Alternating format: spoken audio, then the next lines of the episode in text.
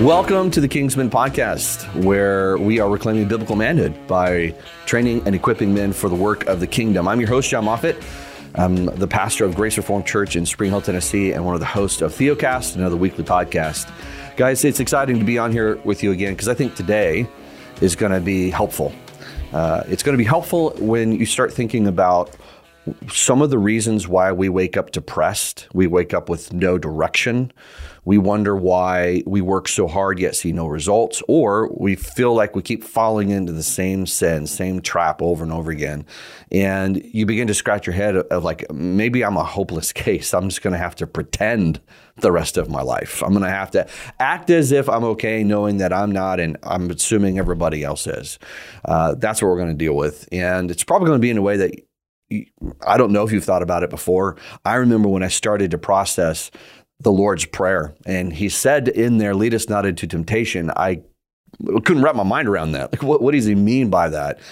And in essence, to answer that, Jesus was saying, You need to ask God to keep anything that might be good away from you if it's going to tempt you to, to trust that which is good more than trusting the Lord, more than the dependence upon the Father and His mission and His kingdom. That's what we're going to talk about today. In that there there are things that are good for us. There are there are pursuits that are noble, but if they aren't what God has for us, they can become a disaster. So we're going to talk about no battle plan leads to a disaster. And I think a lot of us have felt our lives have been disastrous at points, even though we seem to be pursuing things that are good. Let me read you this quote by C.S. Lewis. I found it helpful. He said this. There are two equal and opposite errors into which our race can fall about the devils. One is to disbelieve in their existence.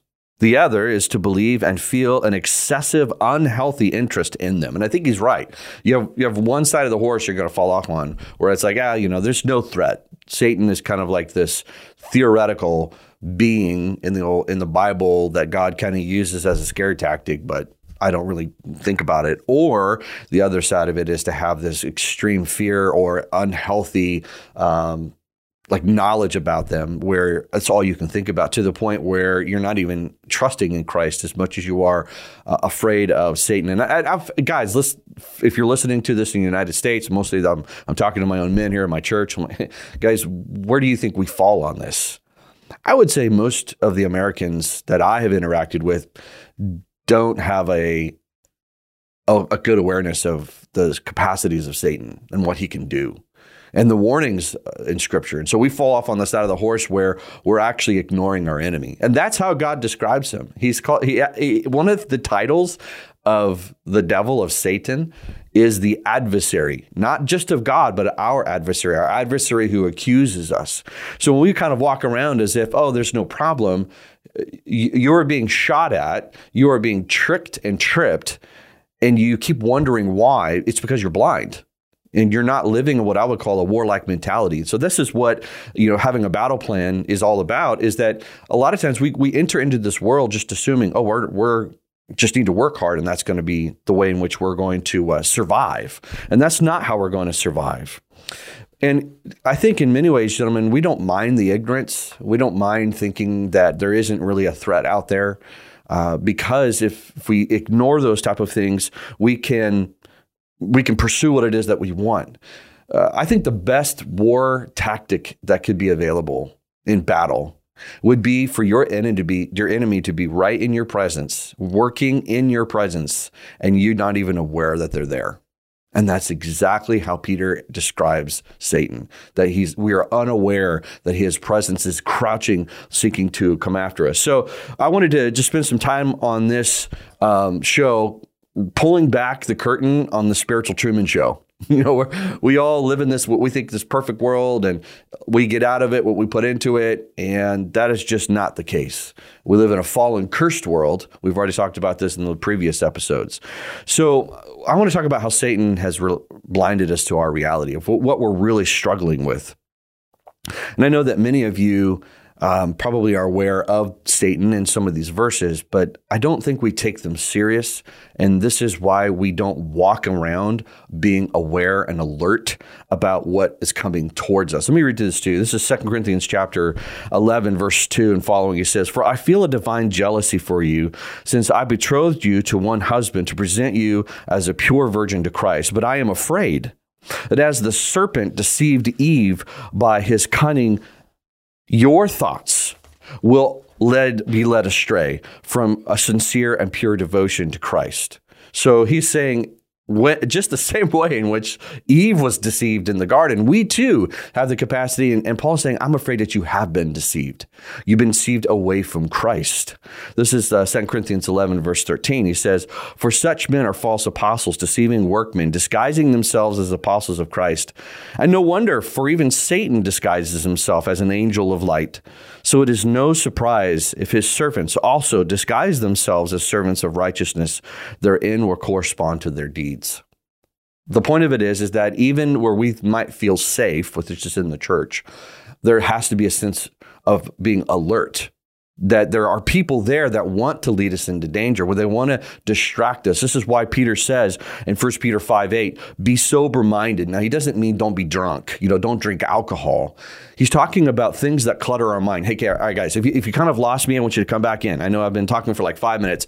Focus back in with what I'm saying right here. We are lazy with our minds. We are lazy with our thoughts. And I want you to take note of what Peter is saying here. He's saying, be sober minded, which means he says, don't let your mind be drunk with thoughts that don't matter, that distract your focus. He follows it up with this. He says, be watchful. Well, why would you have to have a sober mind and be watchful? Well, if you have a guy who's supposed to be on the battle line and his job is to look out for the enemy, you first of all, you don't want him drunk, you don't want him tired, and you want him to have the capacity to know what he's looking for. And what is it that he's looking for? He's looking for the attacks of the enemy. This is what Peter says Your adversary, the devil, prowls around like a roaring lion seeking whom he may devour. Just, just think about that for a moment. At the end of his letter that Peter has given this church, he's saying, Church, you need to focus your mind in such a way on thoughts that you're alert and aware of how it is that Satan may come in. And by the way, the reason why lions are good at what they do is because they're a powerful being that knows how to hide. And Satan is a powerful being who knows how to hide his tactics. And if we're not alert and aware of them, he can come and start to, when he says devour, he can't kill us as far as remove our faith and hope. And when a Romans chapter 8 tells us, right? There's nothing that can separate us from the love of God. So we don't live in fear. There's a difference between fear. We're told straight up not to have fear. We're not, we're not a people of fear. There's a difference between fear and being alert and being watchful of something that might trip you up. In the next letter that Peter writes, 2 Peter chapter 1, he describes all the glory of the gospel through his divine power that's given to us. But he says, if we are not increasing in this pursuing as far as kindness and, and, meekness and gentle and godliness and we're going to get into this in the next episode. He uses this word and i want us to hold it into our into the back of our minds when he says this. He describes it as being ineffective and unfruitful. See satan doesn't need you to quit on the faith. He in many ways may not be able to do that. He also can't take away your faith. But he can get you so distracted and he can get you so pulled off of what it is that you are to be focusing your attention on, which we're going to talk about in the next episode, that you are completely ineffective and unfruitful. And all he needs to do is to get your mind cluttered with something other than Christ and the gospel and the hope of grace and the hope of mercy and the hope of the kingdom. He just needs to get your mind cluttered with something else so you are no longer sober minded, clear thinking and aware of what you're supposed to be doing. And so, what I want to do with the rest of our time is how do we have a, a, battle plan? How do we have a warlike mentality going into the purpose of our life, going into what drives us as men, and realizing that Satan wants to get anything and everything. It doesn't matter what it is, as long as we are not trusting in Christ and the sufficiency of Christ and his kingdom. And so, we have to ask ourselves what it is that we're fighting for. Satan can get us fighting for things that are noble, that are noble. But that's, you know, Paul describes them as um, not sinful, but of no value, of no benefit when we think about it from an eternal perspective. Uh, the writer of Hebrews describes it this way. He says that we're looking unto Jesus, the author and finisher of our faith, uh, uh, of our faith, and he says, lay aside the sin. But what else does he say? Lay aside the weight, that which is holding us down from pursuing what we're supposed to be pursuing. So there's there's uh, not necessarily our sin is always identifiable. Like, man, this is really bad. I shouldn't do it. I don't know if we're really good at identifying the weight. I don't know if we're identifying the things that distract us and pull us to the side. And I think get us to be content with not being watchful and not being sober minded.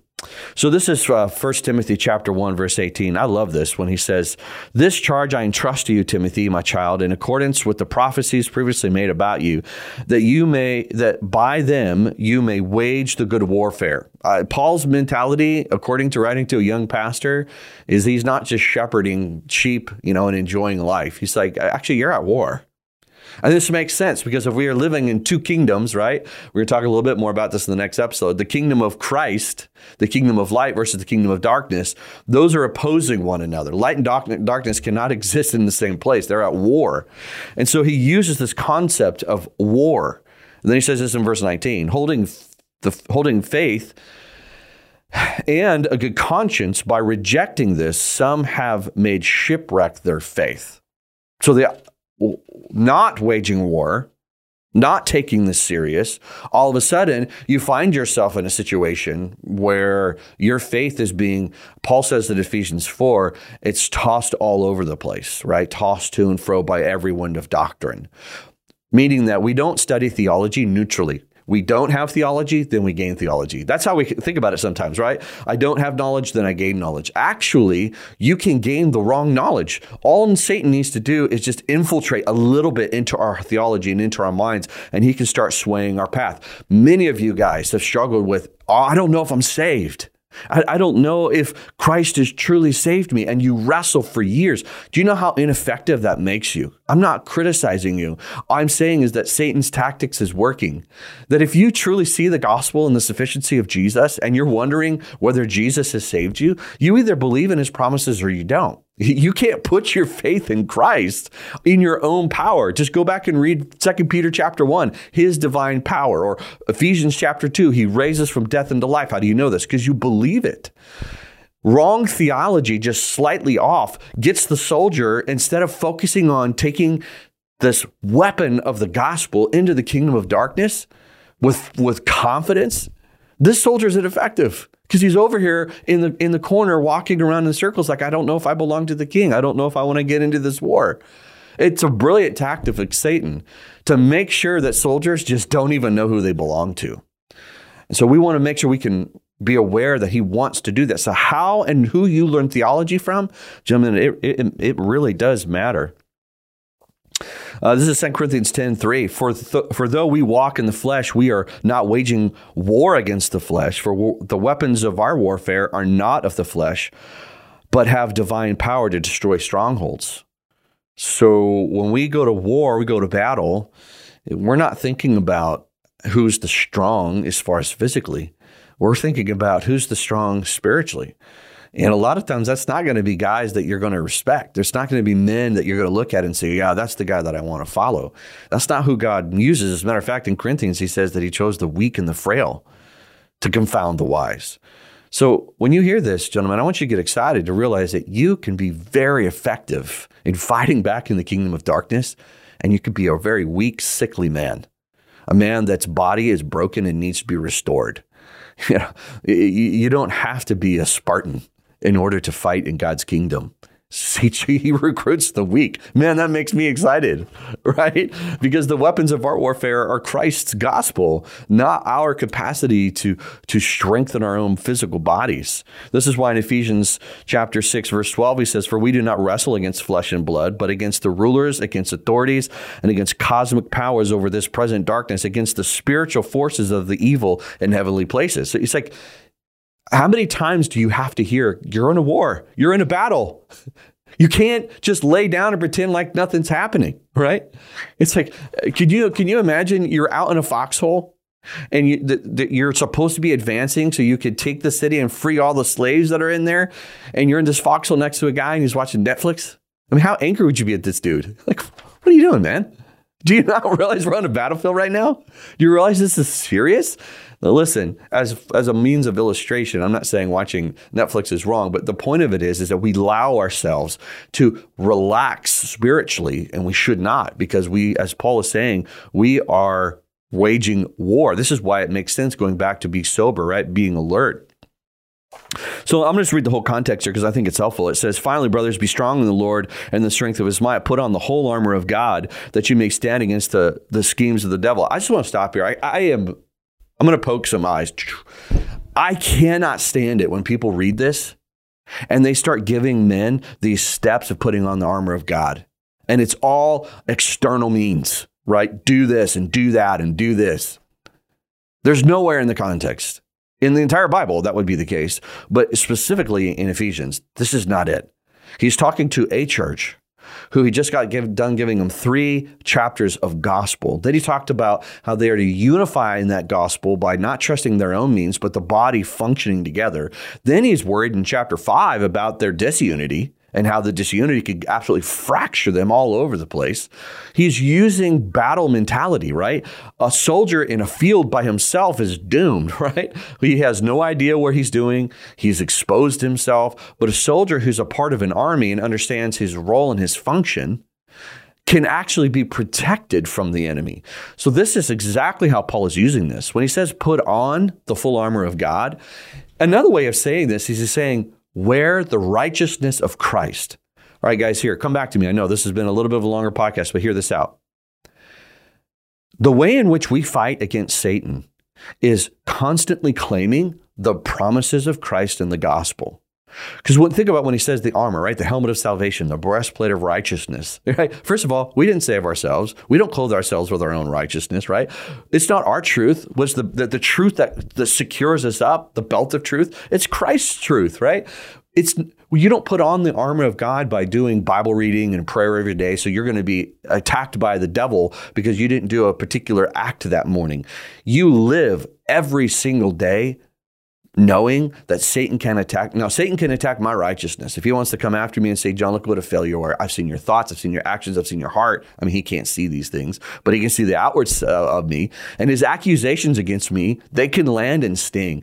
How do we fight the fiery darts of Satan's accusations according to Paul? He says, You hold up Christ. You hold up Christ, right? You can't touch me. I got the blessed plate of Jesus' righteousness. I got his helmet of salvation on me. It's his truth, not my truth. It's his truth that I am safe in.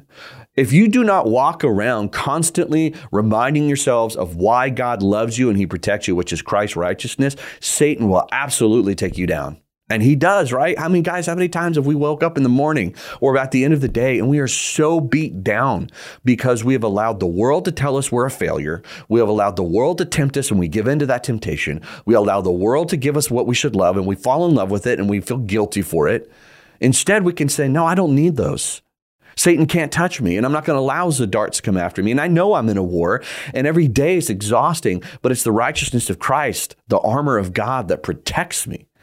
I hope that's a different perspective for you and you don't get wrapped up in this idea that it's something you do every day. It's it's it's a hope you live in. It's a promise you accept. All right, I'm going to read you just a couple of other verses here that I just want you to just take this away and think about it as far as the tactics of Satan. Uh, I think there's this is very helpful when he says um, Hebrews 3:13. But exhort one another every day, as long as it's called today, that none of you may be hardened by the deceitfulness of sins. Guys, it's time to take the blinders off. You're every day under the attack of Satan, and he wants to get you addicted to something. He wants to get your eyes on something that has nothing to do with God and his kingdom. That's what he wants to do, and he's good at it. And so he's saying, be watchful, be aware of this, and then consider daily how to encourage one another so that you aren't hardened by the deceitfulness of sins. This is so important and so powerful. So I'm going to read this last section to you. and then we'll close it and then we'll pick it up next week. It's this. It's 2 Timothy chapter 2, and I want you to hear this exhortation. You then, my child, be strengthened by the grace that is in Christ Jesus. By the way, where does he find his strength? Guys, it's in the gospel, right? And what you have heard from me in the presence of many witnesses, and trust the faithful men who will be able to teach others. Guys, I really hope you learn this so that you can go and pass this down and the kingdom of God becomes strong based upon the message of the king, not our methods, not our spiritual disciplines, but it's the truth of Christ. Share in suffering as a good soldier of Christ Jesus, which means, guys, we are going to suffer for the sake of the king, and that's okay. But hear this last part no, no soldier gets entangled in civilian pursuits since his aim is to please the one who enlists him. 2 Timothy 2 4. Gentlemen, he wouldn't write that if we couldn't get entangled. And I can tell you in my own experience, and I know in yours, you've allowed yourself to get entangled in lust and desires and money and fame and whatever else, and you're not satisfied. The, pro- the reasons why you're hearing this and it's probably resonating with you because you're like, yeah, you know what? I've tried to pursue the world and I got entangled in it and it did not produce any desire of satisfaction.